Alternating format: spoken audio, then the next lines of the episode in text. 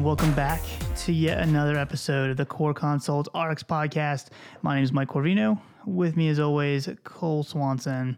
And we have like 15 guests with us today. Whole bunch. Dr. Brian Gilbert, what's going on, man? What's up, guys? How you doing? Pretty good. Good. You have been on the show now, what, three times? This would be the fourth. Is it fourth? Oh, oh wow. man. Do you, I, do you, I think you're officially our most frequent guest then. Yeah. It's an honor. Like herpes. I just keep coming back. So That's exactly the analogy I was going to go with too. It's perfect. yeah, that's uh, that's cool, man. That's it's awesome that you're taking the time to do this with us again. So I appreciate it. thanks for having me. So who, who you got with you? So I've got my goon squad here with me. I've got Jake Reeder, who is one of our. So for those who forgot, I'm at uh, Wesley Medical Center in Wichita, Kansas, doing emergency medicine and critical care.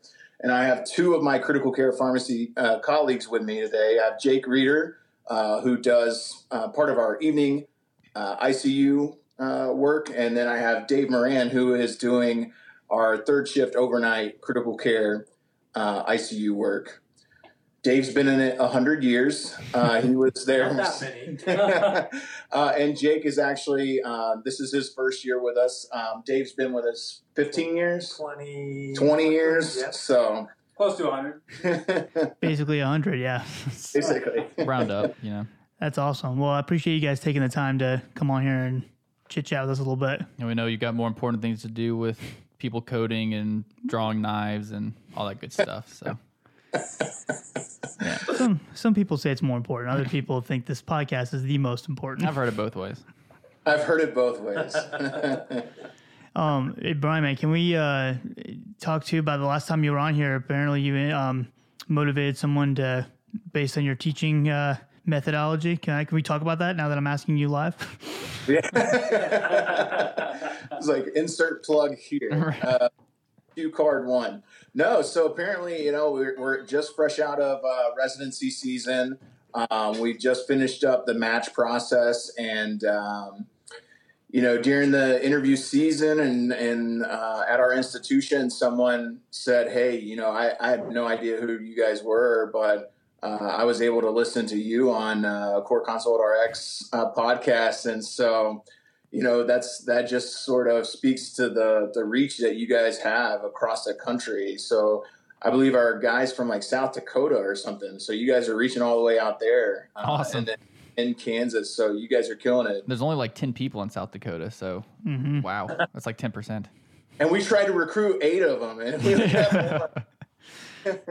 Yeah, they do it right over there. Man, that's awesome. No, I, I, sorry, I would have asked you about that earlier, but no, I was, I was so shocked that you told me that story. So yeah, I'm definitely glad because I think a lot of people didn't really see what we were hoping to accomplish with this podcast. So I'm glad that I'm getting like minor case studies now that I can kind of use to be like, I told you, I told you.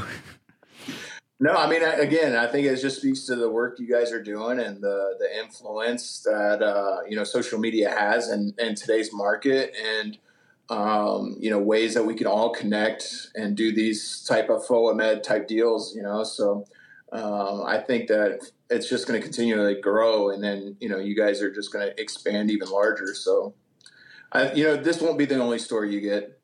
I hope we'll see. But uh, so the other part of this kind of uh, saga, if you will, that I'm pretty excited about is, you know, one of the things that I've, I've noticed since the time I've known Brian is that how many times like a week he gets published. I mean, it was just crazy. I kept noticing him; his papers coming out like every couple of days. I was like, "What the heck is going on?" Like, and so I'm not a. Um, I, not, I feel like I can do okay at writing, but it's not something that I technically love to do, and so I haven't really put many of my, um, much of my focus into that aspect of like trying to actually get published and things like that. And you know, while I am so pro this new movement of you know social media and medium, I have not lost respect obviously for the old school um, evidence-based medicine and literature and, and all that. And so i reached out to him and uh, asked if there's any way i could maybe help out a little bit with a, um, a paper. And uh, so the big thing we're going to talk about today is said paper that he was and his uh, and his colleagues were super kind enough to let me uh, join in on, and um, you know, so we got it got published in uh, in the American Journal of Emergency Medicine, which um, I'm told is uh, fairly large. Maybe. Yeah, I've heard no, of it. So it's a, it's a, it's in the grand scheme of things. Um, you know, you, depending on how you you want to judge it, you know, you can look at impact factor or just even tier based. But you know, it's not, it's no slouch. It's in the the, the middle of the tier and uh, does get a lot of play. And you have a lot of, uh, you know, not only you know pharmacists take, taking a peek, but you have a lot of nurses, you have a lot of physicians, and so you get reach a wide audience. So.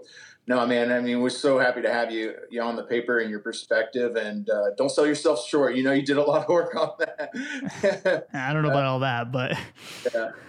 Yeah, I think that um, when, when you look at impact factor, I kind of look at journals and look at them as you know like like a bar. You know, the the house specials, the the medium shelf, top shelf. So you know you're always shooting for top shelf, and and when you get kind of a top shelf, I think AJM AJEM for emergency medicine is pretty well moderate to top shelf. So Yeah. so it's I'd say so. really kudos for all the authors here, and you know, just to, just to give Brian a little bit of a bigger head. But uh, for for 20 years, you know, I've I've 20 plus years I've been doing pharmacy and have always been interested in publishing, etc. And you just you just don't get that. It, it's difficult to do it, and then you get somebody who's as excited and is a, a thoroughbred like Brian. Um, he he makes us all better. So I think that that really helps our profession. So All when right, it's, when so it, give Brian uh, pay him. And he's get a get a nice fiver for that. I am old enough to, to be his dad, by the way. But oh, wow.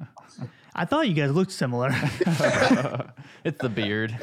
No, I mean, so Dave brings a good point, and, and I think we had early on we had these discussions too. Is that when you are going to publish these papers like this, is don't get discouraged, especially anyone listening on the podcast or uh, going to watch the video later. Is that um, you're going to go through three or four rejections if you're doing it right. Uh, if you're not getting rejected, it means you're probably not shooting high enough. Um, and then once you start to see some of those rejections, it's uh, difficult to swallow, but um, you know, at the same time, you have to always consider, you know, I'm writing this paper and it's pro- it's going to impact not only the patients that I'm taking care of within the walls I work at, but now I'm I'm reaching a, a, a larger mass of uh, providers that, um, you know, if this affects patient care in a positive way, then um, you know that's something that you can feel good about and uh, you know hang your head high about. You know, so that's something to consider. Is don't get discouraged. It is difficult. Um, the other thing is that a lot of folks say I'm not really good at writing, so I always ask, well, how much are you writing? well, I don't write that much. I'm not good at it. You know, so it's vice versa. It's also a skill set. Um, you know, I'm still I still learn on different uh, things when I'm when I'm trying to write, and so I mean we could have a whole another hour discussion on that if we wanted to, but um, maybe we will. Maybe for five, we'll go for Yeah. five. We'll, I was just thinking we, we should set something up and have like a how to, you know, where we go through like if for people who are interested in trying to get more things published and we could, you know, gear it towards residents and um, you know, practicing that knows how to do it. I'd be glad to listen. so, no, I, I think um, the other part of that too is you know one of the reasons why I like the social media things. I mean, we met through Instagram, and uh, you know the I have so many students that are being taught like the the old school like you, if you want to network with actual professionals, you need to go to a conference. Well. eh, The, the, because the reach of social media is so huge now that if you're using it responsibly, using it professionally, you can meet people who are um, very good at what they do and doing big things in the in the area, and then be able to jump on board with certain you know, opportunities that you know that they are doing. And um, you know, I would have never gotten that opportunity if I had been waiting to go to some obscure conference because I'm not going to any critical care conferences necessarily. And uh, you, you know, so it, it's it's another kind of piece of this whole idea that I I really think is going to start taking off like crazy over the next couple of years. That I think not enough students at this point are realizing the impact and the reach you can have using social media to network in a medical professional you know way. But I like I like podcast networking because you can wear t-shirts and backwards hats, and uh, you don't have to put on a tie and a suit. That's true. I think social media also, I think it breeds collaboration because, you know, we would have never been able to, you know, you're in South Carolina and, you know, you can pull people in from, you know, that are subject matter experts outside of your locale, get an, you know, a view from afar. So I think that's, that, that that's great what you guys do. And, you know, we appreciate, and I think collaboration has improved over the old days where, you know, you're, like snail mailing or emailing back and forth between people. Now you can do real time, you can FaceTime, you can do whatever and say, hey, is this total crap? Or do you think this is, you know, is, this uh, big for the mass? Is, is, this okay for the masses? So the cool thing is that like you'll get your little Instagram posse or Twitter posse that you follow, and then you do go to the conferences and you start fanboying out. You're like, oh my gosh, like that's so and so from XYZ. That's awesome. That's Corvino. I know came in yet last night was like, dude, this guy's awesome. He's put together good, good, good content. And he teaches here and does all this. And so, no, it's like you start I, to. Fa- I think I called you a baller. So. Yeah. that's that's actually the only nickname that I want. so, Mike the Baller. That was your that was your UFC name, right? Yeah, oh, totally. Corvino the Baller. Oh, like man, instantly lose all my followers. All right, so let's um, I guess let's just jump into it, man. You know, let you guys kind of lead the way, but let's let's talk about this paper. Right. So you know, one of the hot topics in critical care right now is um, factor 10A inhibitor associated major bleeds, and how do we reverse that for patients? Um, you know, since you know 2000, I guess 2010, 2011, when Pradaxa first came on market um, as as sort of the alternative to warfarin. Um, that sort of led the way of uh, looking into new oral anticoagulants, and ever since, I feel like we've probably had five or six new ones. I mean, you guys probably can tell us more about the the other obscure ones on the market, but you know, when I was in school, the big ones were apixaban, rivaroxaban, and then edoxaban, and I'm sure there's probably others after that. I'm, i know I'm missing, but um, and, and, then you know, we we kind of sort of talked about a little bit as the benefits that it has over warfarin in the AmCare setting. You know, it's it's uh, it's tremendous, and so uh, all for having patients get the best therapy and um, that's appropriate for them and um, do it the most cost effective way. But, you know, one of the things that poses an issue on the inpatient or critical care side is when these patients do come in with major bleeds. Uh, there's a lot of things to, to consider and um, a lot of controversy out right now as to how to actually do that effectively, safely, uh, and the most cost effective way. Um, so that was the gist of the paper is that um, uh, you know, our standard of care for the past, I guess, five years since uh, these agents came out was uh, the utilization of factor products, uh, specifically uh, four factor prothrombin complex concentrate or PCC.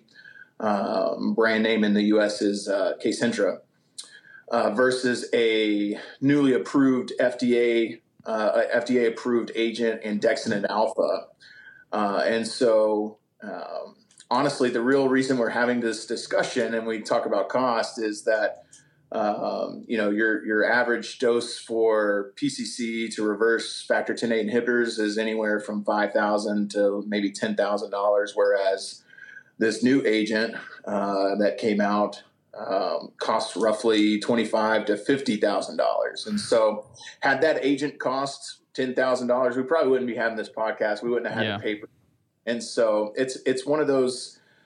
Um, I, I, sort of believe that we set the paper up, and I don't sort of believe, I know we did. We set it up as a sort of pro con debate and a things to consider whenever um, you're you're thinking whether or not you should add it to, to formulary or not. So, and I think just talking about the continuum of reversal you know, when we had warfarin, you know, we're very comfortable with vitamin K, with fresh frozen plasma, four factor PCC. So, you know, whenever you have a novel agent such as as andexanet coming on to the on, on board, you really have to relook. Yeah, you have to look back. Hey, is this better than what we've been doing? Um, you know, what are the potential pitfalls, the perils of you know a potential new therapy versus what we've been you know using?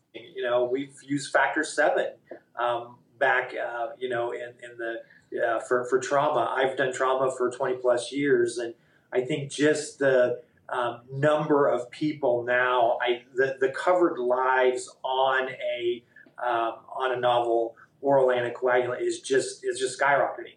Um, you know, tons of people with AFib out there. So I think that there's this huge population. It's not a problem going away.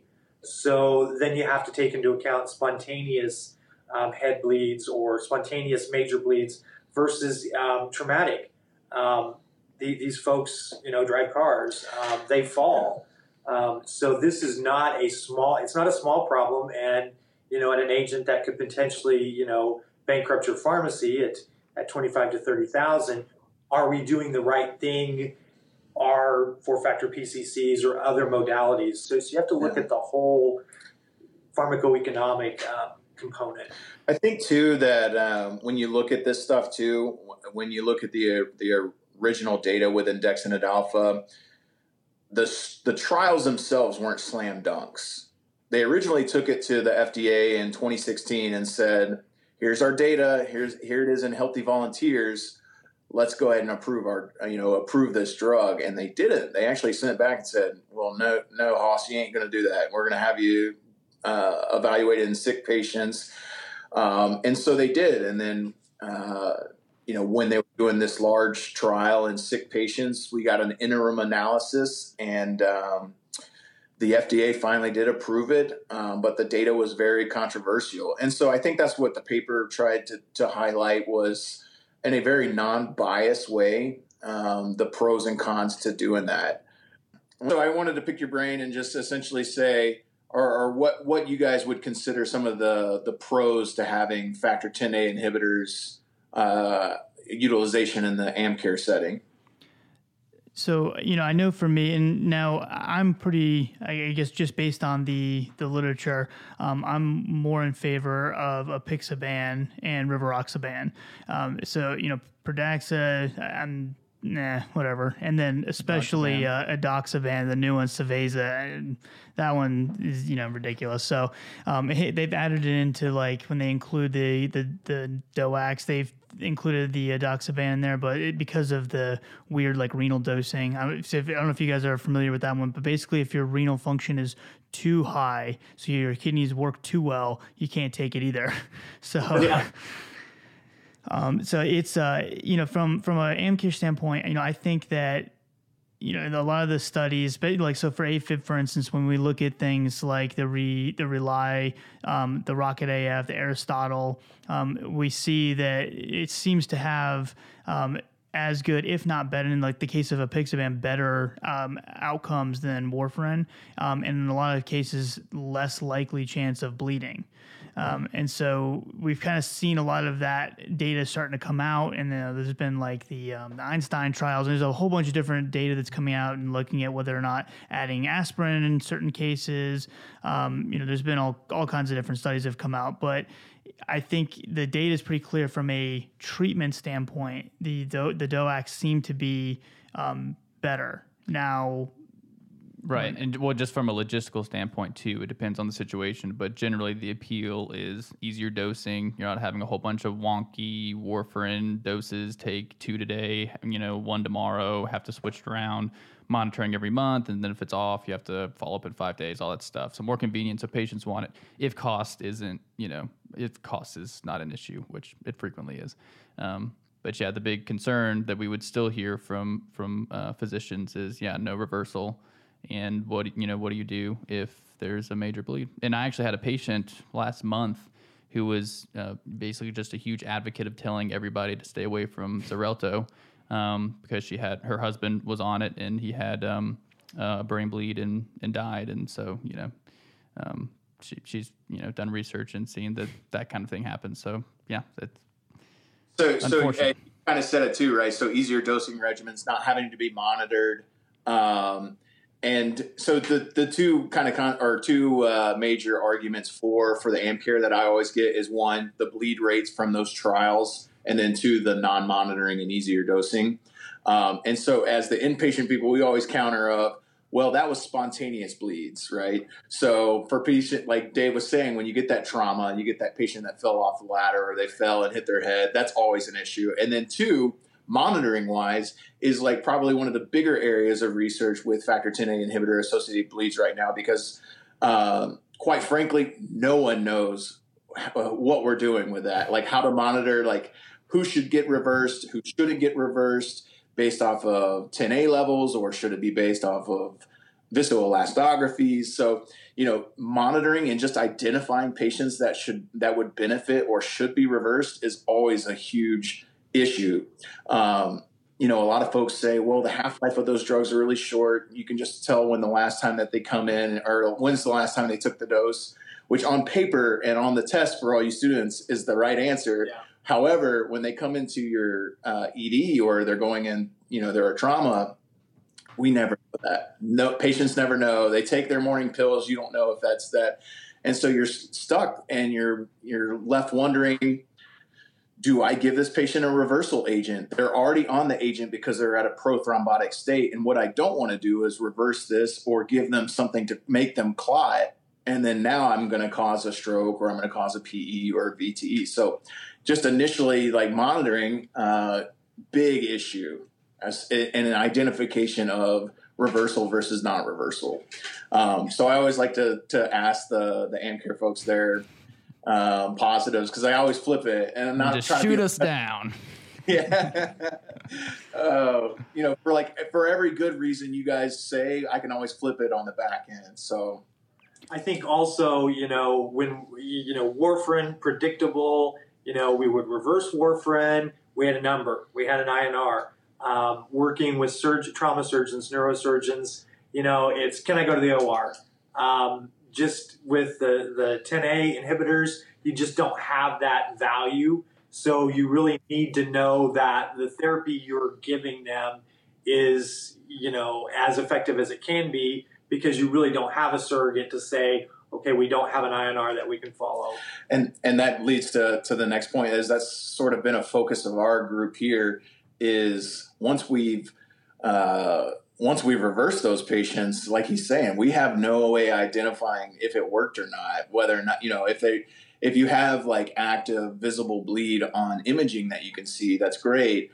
Um, but after that, you've just given, let's say you, you do have indexing on formulary. Well, you just gave that patient the cost of Kia, like a brand new Kia car, and you have no idea if it worked or not, which is a, like a huge disadvantage of that medication, other than like there's set criteria of, and it's pretty subjective in, in some areas of, okay, did this work or did this not work? But, um, you know, like Dave alluded to, when we had warfarin, we just, we had INR, it was a surrogate, we felt good about it. Whereas this medication, uh, or these these medications with the factor 10A inhibitors, you know, we have no way of knowing. And and for me personally, like wanting to be in control of a lot of things within the the patient's stay and their uh, inpatient admission, not having like a firm grip of whether or not the medication I just gave worked or not does not make me feel good. So, especially when it costs as much as it does, because I usually get a call from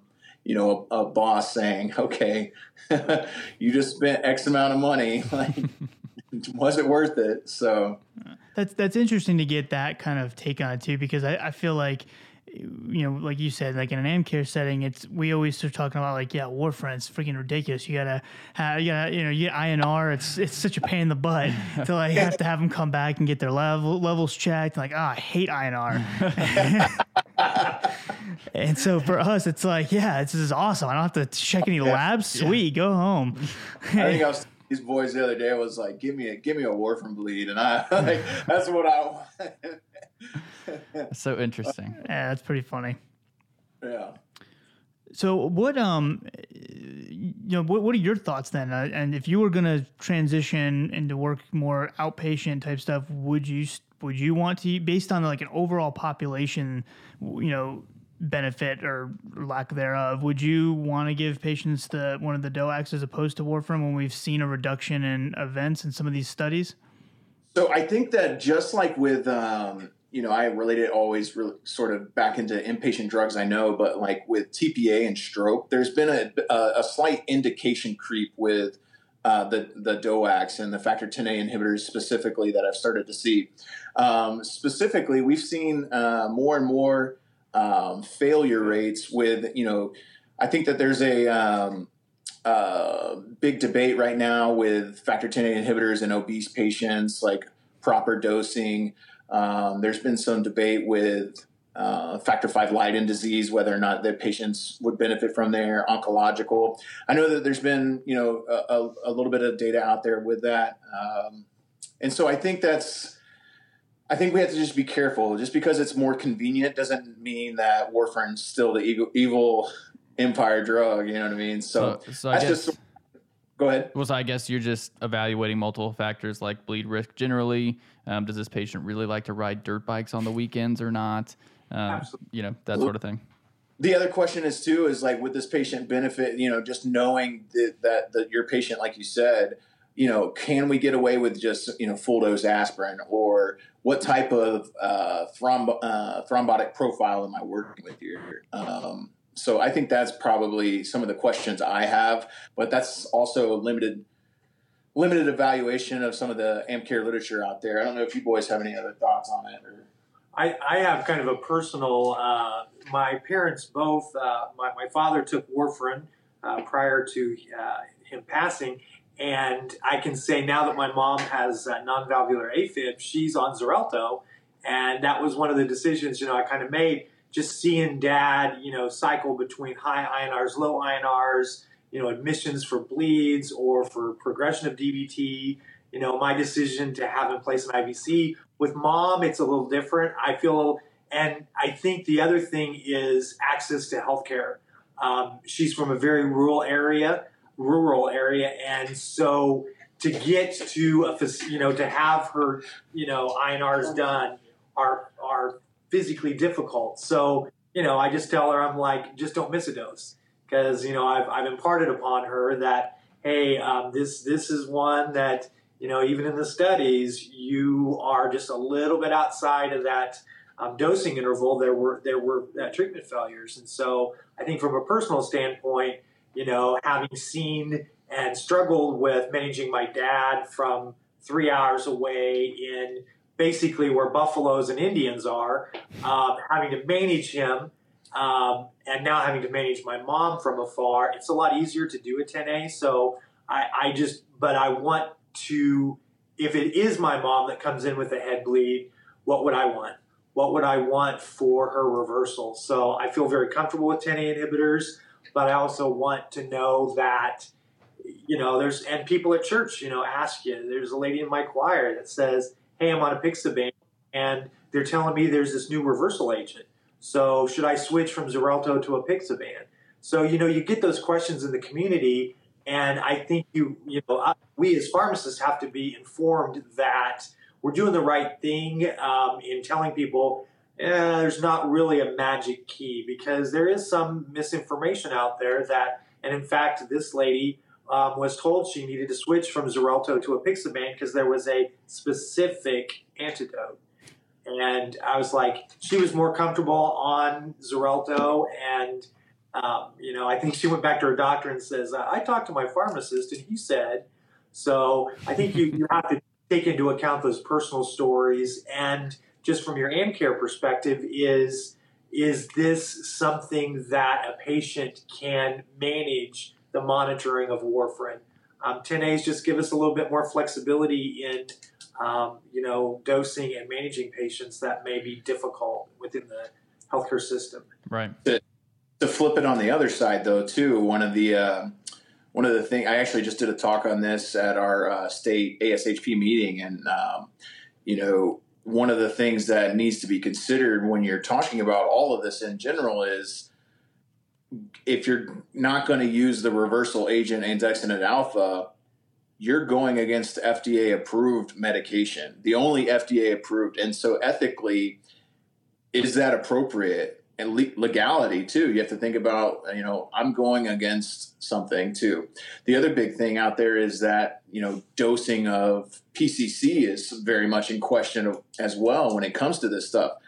The original PCC uh, data did not have um, dose finding studies that they had to report to the FDA. And so they just sort of slapped on this arbitrary number um, with some of their dosing. And so we've started to see that guideline recommended dosing strategies for PCC could actually maybe even be lower. So now you're talking about going against the FDA on the uh, product and you're going against the guideline with lower dosing strategies. So look legally, like if you're an attorney, you're probably licking your lips. You're like, all right, bring this dude on. I've got him. But you know, you have to to really evaluate the literature and be sound with your uh, decision with that. And so it's just uh, it, it's they bring up a you know it's not a clear cut answer, and so that's why I like these sort of forums to debate it. And I think if you get four different pharmacists in, in five, I want to go on record and say Jake's a great pharmacist. He's, he's actually taking care of patients right now. So if, if, our bosses see this, just know that Jake's taking care of everybody. That's awesome. But it's like it's a, it's a good to have these type of discussions, and you know this won't be the only uh, medication that comes out or uh, clinical dilemma that comes that uh, we can have these type of discussions. I think it, it, fosters growth and it fosters honestly innovative research. Um, people like us sitting in a room and people listening to this podcast, like coming up with good questions to ask on on research. So absolutely. So how is when you're dealing with uh, some of the MDs that you guys work with? Um, how what's their take on it? Are they do they have? I assume they would have the same concerns, or are, are there any that are just kind of bought into? Because like on our end, it's weird because it's it's almost like and I've had, you know, I'm not mentioning names or anybody like that, but it's like, you know, you get this thing of like, oh, well, I mean, there's a new factor 10, you know, reversal agent now, so no further research needed. they, you know, it, they just have this idea of like, okay, well, that's cool. That's approved now. So done. So getting the other perspective is it's actually been really cool for me too. And, yeah. and because I'm to be totally honest, I haven't even looked at it until I started like looking at the paper. Um, you know, I haven't really even looked at it from that perspective. I've always looked at it from the I guess, naive point of, oh, these patients are all good to go and healthy right now because they're, you know, not in a situation where they need a trauma, a trauma surgeon or anything. Um, but what's the general, I guess, outlook from the physicians you've been working with? Yeah, so that's that's the ultimately that is one of the, the biggest questions, and I think that um, it, not to quote like Hillary, but it takes a village in this situation. Like you have to have. hashtag 2020. oh, geez. it takes the, it literally takes like, uh, you know, a group of you coming to a collective decision. And we actually had some um, debates within our own department on ter- on management of this too, uh, with respect to monitoring post uh, administration, um, dosing strategies. Um, and then even just whether or not we should be adding this or not. And so I think that um, if you are up to date and do a thorough literature search and really truly are unbiased in the situation. You know, I, I think costs should probably be on the lower end when it comes to making a decision for what's right for the patient. I think, though, that if you have two uh, medications that are equally efficacious, that um, you really are um, doing the right thing for the patient by advocating for something that may be um, as effective, uh, uh, if not even more effective, and and cost effective in, in that situation. But honestly, you know, it, it really takes a stewardship approach um, to evaluating this type of stuff, and and whether or not the patient um, should be getting it. And I think it also goes back to: Are you a good, sound uh, evaluator of literature? Um, because if you can poke holes in some of the studies, like relevant holes, not just you know being nitpicky and saying there should have been a comma here or something stupid like that, but like literally saying like look at the exclusion criteria for these patients, look at X Y Z, look at the statistical analysis that they did. Um, you know, I think that. Um, and, and quantity too. Like look at the number of patients, right? So I think that if you are very unbiased, that a lot of times uh, the data will uh, represent itself well enough that you can come to a good clinical decision, but um, it really shouldn't be a sort of dictatorship from physicians. And we have we're lucky enough we don't have that here. Um, we're not. We are a uh, community hospital that does do research. We are considered a, a teaching hospital, um, but we're not like considered your large academic medical facility that may actually want to bring in that drug and try to do um, you know more research with it there's our star pharmacist. um, I'm taking his phone, by the way. um, physician relations with, uh, you know, not adding Andexxa, have what, what type of questions they may have asked, or if you have any thoughts on that in terms of how you deal deal with physicians and sort of evaluation of it. Well, I have a question for you guys since you're on the AmCare side of this. Um, do you feel like you maybe have pressure from providers, or maybe not even pressure, but it just comes up more now that you know there is a reversal agent, that kind of thing, like, and they'll just decide to do that instead of warfarin, yeah. just because there is an FDA approved, you know, and they just think that you know we can reverse. Right, they definitely feel more comfortable with it. Plus, guidelines are changing too that are even for various things that are either, even recommending DOACs, NOACs, whatever over um, oh. warfarin. So you know, just another reason for them to be pushing it and overall just feel more comfortable with it. And and we had touched on this earlier actually, but like, and I, I repeat it again because I, I, mean, I, I'm guilty of kind of not thinking of it from both sides of the equation and thinking it only from a AmCare perspective where I'm like, oh well, I mean, you know, I'm looking at it's like the Aristotle and RE-LY and Rocket AF and some of these trials, I'm getting lower, you know, uh, superior results with apixaban, for instance, and then you know less likely chances of bleed. So from my perspective, um, sure. you know, I'm, I'm decreasing the chances of them having these adverse effects. I'm not necessarily defaulting to the thought process of uh, you know, this person gets in a car accident, now they need a trauma surgeon in their life. Um, sure. And so, I mean, it's it's it's been really good. I was just telling Brian this. It's been really good to actually have like this perspective because I I just don't naturally go to that that narrative. So it's it's been good. Well, the next fifty thousand dollar drug there is that affects both of us, AmCare and inpatient. We'll have another discussion. there you go. Heck yeah. So um, so wh- where where are your thoughts at now? Like, what's the future um for this? Like, how what's your next steps? Is kind of you know changing your you know like your methods or like figuring out exactly what you're going to stick with. I mean, what are you looking forward forward to coming out as far as ongoing research, all that jazz? Sure. So one of the areas that I'm like really focused in on is. Uh, you know this this reversal for these things and achieving hemostatic efficacy was not 100% in either trial. So my area is going to be really focusing in on the patients that did not achieve or did not get reversed uh, or achieve um, efficacy and try to identify different factors and maybe do like a multi uh, you know multivariable logistic regression to try to see risk factors for those you know um, patients and and look at hey they they didn't do well because of xyz um, I have a theory that it's probably due to, and you guys can probably answer this too because you're also doing it in the AmCare setting, is that a lot of these patients are on concomitant antiplatelet medications. And so I think a lot of these failures are not necessarily failures from the factor 10A inhibitor as much as it is probably a antiplatelet induced bleed.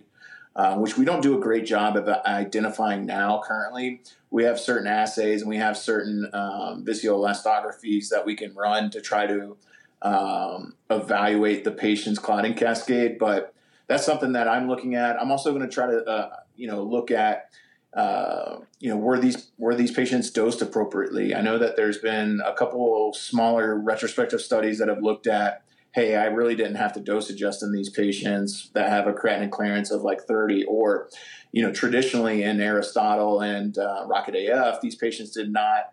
Uh, that were in uh, receiving hemodynamic hemodialysis didn't actually receive the drug. And now all of a sudden we're starting to see that these patients are getting the drug.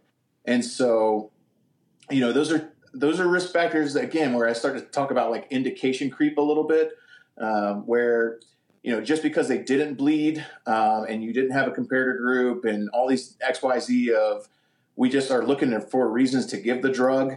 Um, that's probably not the best approach either, um, just because it's a little bit simpler. But um, those are some of my areas. I don't know if you guys have anything that you're considering.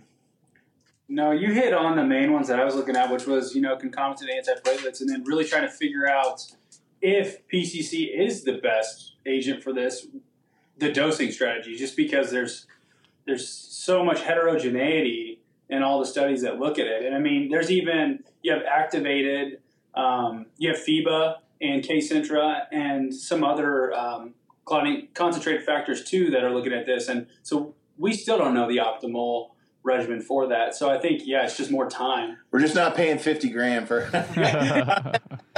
no, no, no, no. Uh, we should probably say we don't uh, represent the views of Wesley Medical Center as a whole or HCA.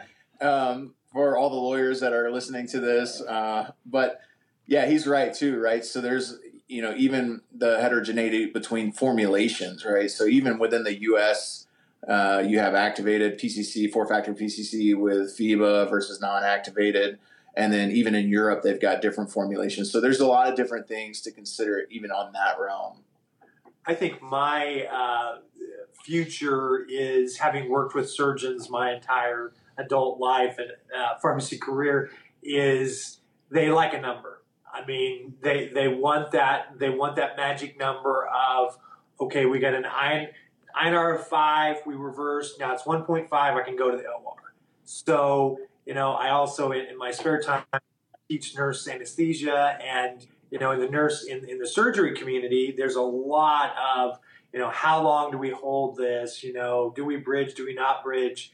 And I think that there's just there's that surrogate marker. There's that need for a surrogate marker that they feel comfortable with because they've always had that. You know, ortho. My God, you got to have an INR of 1.2. If it's not 1.2, they'll continue to give you know, vitamin K historically for warfarin, they wanted, you know, and sometimes you can't get a 1.2. But, you know, is, is you know, are, are we looking at 10A levels? Um, so I think from my perspective, a surrogate for was our reversal efficacious? And then if not, where are we at? Are we partially reversed or are we just totally off and it's platelet cascade? So and he brings up a good number or a good, you know, sort of thought too is that even before you even get there, you have to uh, identify those those numbers, right? So that's a whole nother study. There's like 17 studies we just quoted that like if we dear NIH, if you're listening to this, uh, we would love to, uh, just uh, use this as our grant writing application. but social media for grant writing. Yeah, there social writing, so I don't have to fill out all the paperwork. But no, to anyone who listens to this podcast, like that's a great. And then also too, I think that it would be interesting to do. Ultimately, it would be like a transition to care project with like they had a bleed. Now they go back into the community. Did they bleed again? Did they not bleed again? Did we switch agents? Did we not switch agents? Did we dose adjust the agent they were? You know, that's very Vince Vaughn, but like that's. but th- those are the type of things to, to consider, and it's like a, a huge area um, and it also uh, highlights that once you once a drug is approved, that's not the end game, right? Mm-hmm. Hashtag Avengers, like that's like that's that's not the end game. That's like that's a, a another whole nother uh, you know set of projects to do, and um, you know as pharmacists, I think that's you know part of doing our due diligence for our patients is to optimize that, even if it's something good, even if we end up saying like yeah, we're we're doing pretty well at this. It's like, well, how could we do better? Mm-hmm. Yeah, absolutely. I, I, like that. You know, you, those are all awesome points, and I, and I like that. You know, you you also talked about earlier about uh, the need for um, the ability to be able to actually interpret literature and not just taking things for like, oh, there's a new study, awesome. You know that uh, the, the agent's FDA approved. It's obviously good um, without actually being able to interpret the literature for yourself and looking through and and uh, even something simple like looking at like relative risk reduction versus absolute risk reduction you know simple things like that where the data gets presented in a way that's a little misleading um, I think is super important because I, I, know I know I'm super guilty of this. I used to be in in uh, like pharmacy school like yeah. So I'm not doing statistics or literature reviews when I get out. So well the, so the worst thing too, and I tell my students and I tell my residents is it's called journal club, not abstract club. So yeah. like making sure that you know they're they're uh, you know performing the appropriate statistical analysis, everything X Y Z. But um, you know that's a skill set, and that's a, the same thing with writing. Like you're not going to get good uh, at, at, at interpreting literature just by reading one study. Like you're gonna have to do it multiple times, and probably get multiple pers- multiple perspectives because you could have one. Like you two could probably read one AmCare study and be like, okay, this is how this was my interpretation of this, and then you could have a totally different interpretation. So, mm. yeah, for sure. Um, so you know, kind of like you just wrapping it up. What's what's what's this your summary for this whole situation? No, Brian. Well, no, you can. I think from each of us. Oh, I think the, the summary is that you know we we know a lot, but we have a lot more to learn. Um, so you know, once again, be a be an informed consumer. Um, don't just take it by the FDA saying this is the best thing since sliced bread. You have to evaluate what we have because then don't throw the baby out with the bathwater. You know, we've been doing great things with four factor PCC, vitamin K, all of the modalities we've been previously. You know, where does this fit in your arsenal? So I think that that's that's kind of my take home takeaway is you, you know maybe when do you pull the trigger, when do you not? Um, so that's that's kind of my takeaway is is is don't throw away all this you know huge amount we've been do, you know we've been doing this even before Andexanet came out. We've been trialing things for reversal because when they first came out, that was one of the things was the promise was these are great, no monitoring. The downside the, the, that we had no monitoring capabilities. So that that I think is another take home is we need that number. Um, I'd also like to throw in that Wesley Medical Center and HCA Healthcare does not advocate throwing babies out of bathwater. So for all the out there, that's good because I was actually really concerned at Yale's method. what are you guys doing over there? It's like a spaghetti method if it sticks. there you go. Um, I know I missed a significant portion of what you guys talked about. So, uh, as, as far as the summary, too, I think maybe keeping an open mind too when reversing this, just because we don't have all the answers, and you you can't get too stuck on one method because there's still so much room for interpretation. Um, I think you could ask several different pharmacists and how they practice. You know how they would manage or how they would help recommend a certain certain dosing strategy or even an agent, and you might get four different answers from four different pharmacists.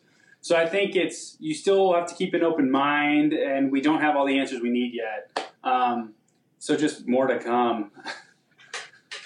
yeah, that, that's my uh, take home is that this is a wait and see approach that I think is probably um, okay and warranted.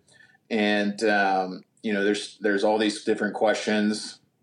You know, one we didn't even bring up, and that's actually getting posed out in a lot of the listservs right now is, hey, I, I the patient came from a facility, they got PCC here, now they're at my facility that has Andexanet alfa. Now what do I do? Or vice versa. Like those are these are all things to consider and to ask. Um, and I think that the summary is that we don't know. We do. We know. We know some stuff, and we feel fairly confident. And um, I guess the other thing we forgot to mention is there is a registered RCT that's going to happen with Andexanet Alfa, uh, Andexanet versus standard of care. Which, for the most part, if it's not PCC, most folks will say, okay, that that was a cop out. Um, and so, you know, at this point, a wait and see attitude is probably the most appropriate. Um, and like I said, if this medication costs eight grand, we we're not even having a discussion. We don't get a publication. So shouts out to AJEM for that. Appreciate it. yeah, and, and uh, as, I, I, I, would I would be remiss if I didn't mention that originally when all of us here like wrote it, it was five thousand words. That they came back and said, "Yeah, could you do it for less than eight hundred? So I just want to say, yeah, there's a lot of work in that. There were so Jeez. many explicitives that I said. Uh, I texted him initially, like, "Are you kidding me?" I can't. Even, I can't even text someone in 800 word. What are you talking about? awesome. Yeah, and as if, if we haven't uh, plugged it enough, the title is Throwing It in Reverse, an update on reversal of oral factor 10A inhibitors. Everyone you heard here, excluding me, is an author. And uh, yeah, it's, it's a good read with a good perspective. I I do want to say that the title was a little bit uh, from the YouTube video. Back it up, Terry. The fireworks. As like kind of a joke, like they're not going to let this be the title. And as sure as the world, they loved it. they all got a good chuckle and put it right in their right in their journal. Uh, so yeah, if you guys can go read it, tweet it, Facebook it, they do uh, like that is something to consider. Is that journals do look at metrics like that uh, with social media? It just kind of again alludes to the power that social media has. I don't really know if that impacts like whether or not they'll accept you for next time, but can't hurt, right? So That's true. And wouldn't it be crazy if we could get like this gigantic like social like push on this one article? They're like, what the heck happened here? yeah, yeah, that's right. That's what we that's what we play with. we say, hey, we have the rest of the words if you want us to put a full paper together. Hey, by the way, we still have those other uh, four thousand. 4,200. Nah, yeah, for sure. So I will put the I'll link the article in the show notes so that everyone can you know go to it, and then um, I I've already ran it on Instagram and Facebook and Twitter and all that stuff, but we'll do a couple more of them swipe ups. oh man. So, man, yeah. So thank you guys so much. I know you guys are all at work right now, so uh, or are we? Said our bosses might watch this. yeah. I'm just kidding. They're not at work. They're at home. but um, Appreciate you for having us on, man. Yeah, no. really do. Absolutely, absolutely. Anytime, anytime you guys want to come on, you know you're always welcome, and uh, we'll definitely have y'all on again soon because it's it's like I said, it's cool for us to get the other perspective and the other side of things. Um, going from like AmCare to critical care is is very uh, interesting way of kind of looking at different um, therapies and whatnot. So um, yeah, we'll definitely have you back on, and then uh, Brian, man, when you're in Charleston, let's uh, let's do a live a live one.